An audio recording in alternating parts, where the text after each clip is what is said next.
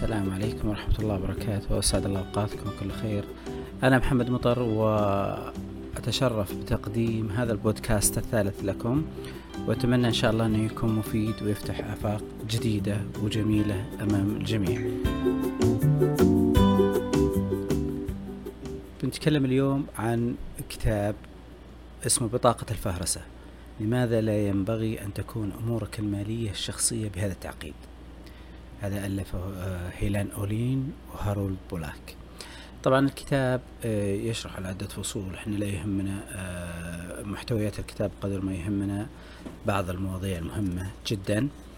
وهنا بدأ بقصة يرتكز عليها في كل الكتاب عموما. مواضيع الكتاب تتفرع من هذه القصة. وأنه في شخص اسمه سام ورث هذا الشخص مبلغ كبير من المال. لكن ظروف عمله وطبيعة الضغط اللي يحيط فيه لم يستطع التفكير في وين ممكن آه، يستثمر أمواله هذه. آه، بطبيعة الحال أنه بقاء الأموال في شكل جامد في البنك تؤثر نفسيا على على الشخص نفسه بالتالي يحاول أنه يجد لهذه الأموال منفذ للاستثمار وهذا تفكير الكثير من الناس. بدأ آه، البنك بالاتصال فيه وطلب منه إنه يجي وإنه يعمل له ما آه، يقدم له فرص الاستثمار في الأسواق المالية، لكن سام لم يكن مقتنع بهذا الدخول أو هذا الأمر لأنه يجهل في طبيعة هذا الاستثمار اللي ينوي الدخول فيه. بالتالي توقف وبدأ يسأل يمينا ويسارا ويسأل أصدقائه وأقربائه وش ممكن يسوي بهذه الأموال. فكل واحد يعطي فكرة ويقنع بهذه الفكرة. وكل الأفكار متناقضة تجمعت برأسه.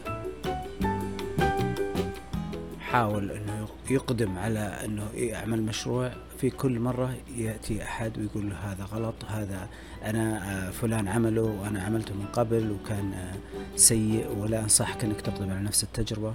ويتوقف. حتى توقف تماما عن التفكير وفشل في عمل أي شيء. وبقي الأمر كذا محيرا ومستمر. المشكلة الآن أنه كثيرا ما نتعرض لهذه الأمور أنه لما يكون الواحد معه أموال أو يحاول أنه يفتح لنفسه آفاق آه، من الاستثمار تجد أنه آه، كل الناس لهم أفكار مختلفة وتواجهه بهذه الأفكار وتقنعه. فكل فكرة تلقاها متناقضة عن بعض وتقنع أنه هو على غلط. وبالتالي يتوقف ولا يعمل أي شيء ومكانك سر. واللي ما يقنعه أنه هو غلط تجد أنه يسخر منه ويقلل من إمكانياته ويحبطه حتى يصبح مثل الآخرين مستهلك مجرد مستهلك بدون أن ينتج أي شيء. هذه المشكلة الكثير من الناس يواجهها. هي آه، دائما يكون في حل أحيانا انتقامي بصمت من ناحية أنه يدخل مثلا مجال هو ما يعرف آه، طبيعة هذا المجال وكيف يعمل بالتالي يدخله بكل قوته وبكل أمواله حتى يثبت للآخرين أنه هو قادر على العمل والإنجاز. وهذا خطأ جدا. عالج الخطأ خطأ أكبر.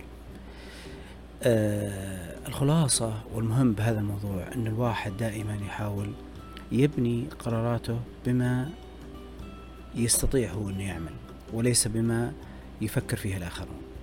لا تستطيع أنك آه تجمع آه عشرات العقول كلها على فكرة واحدة وتطلب منهم التأييد هذه فكرة لابد أنك تقوم أنت بذاتك بترتيب أفكارك ومعرفة الأقرب لك واللي تقدر أنت تسويه وعندك نفس طويل على متابعته حتى تتقنه وتنتج بهذا الموضوع وتصل إلى مراحل عالية جدا من النجاح. هذه نقطة مهمة جدا.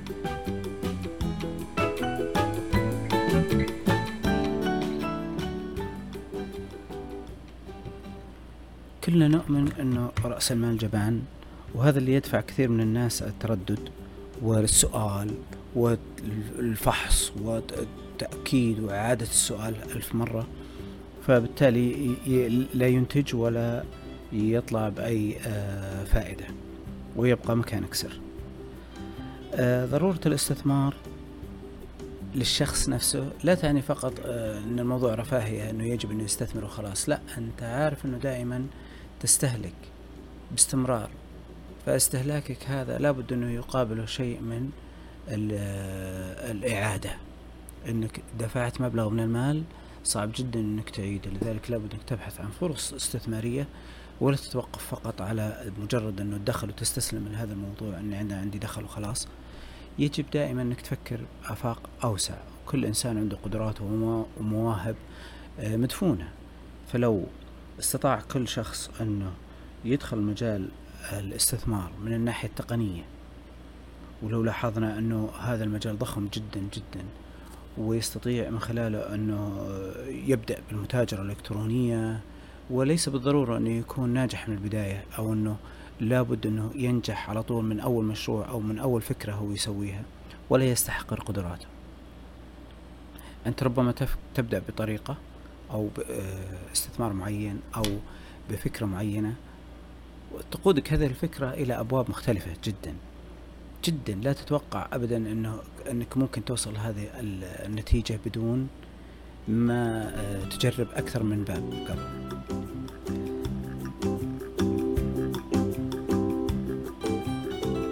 وإذا عملت في أي مجال لا تتوقف ولا تستعجل النتائج. دائما النتائج القوية لا تأتي بسرعة بل بعد فترة طويلة من العمل مثل ما نعرف easy come easy go الأشياء اللي تأتي بسرعة تذهب بسرعة. التفكير بالأشياء الإلكترونية تقودنا للأسماء كبيرة جدا بدأت من الصفر. مثل فيسبوك مثل أمازون مثل جوجل. كل هذه رؤوس أموالها الآن أو قيمتها السوقية ضخمة جدا. مثلا جوجل آه، تسعمية مليار دولار قيمتها السوقية. فيسبوك قيمتها السوقية ما يقارب من ستمية مليار دولار. والعملاق الكبير عملاق التجارة الإلكترونية أمازون تريليون ومية وأربعين مليار دولار. إحنا نتكلم الآن في مايو ألفين وعشرين وهذه قيم السوقية كبيرة جدا جدا جدا لهذه الشركات مقارنة ببداياتها أو بالفكرة اللي بدأت فيها.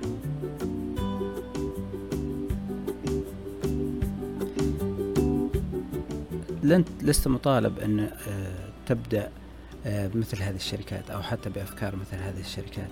أنت مطالب دائما أنك تبحث عن ذاتك وعن نفسك وتقدم أفضل ما لديك. لا تنظر دائما للخلف باستمرار. طور نفسك بالقراءة والتطبيق والعمل المستمر المتواصل حتى تنتج بالنهاية آه، أشياء مفيدة جدا لك وتتطور بشكل متسارع بهذه الأمور أو باستثمارك. أتمنى إن شاء الله أنه يكون قدمت آه، موضوع مهم وإن شاء الله إلى لقاءات أخرى بودكاستات أفضل إن شاء الله الأيام القادمة. وتحياتي لكم ومع السلامة. thank you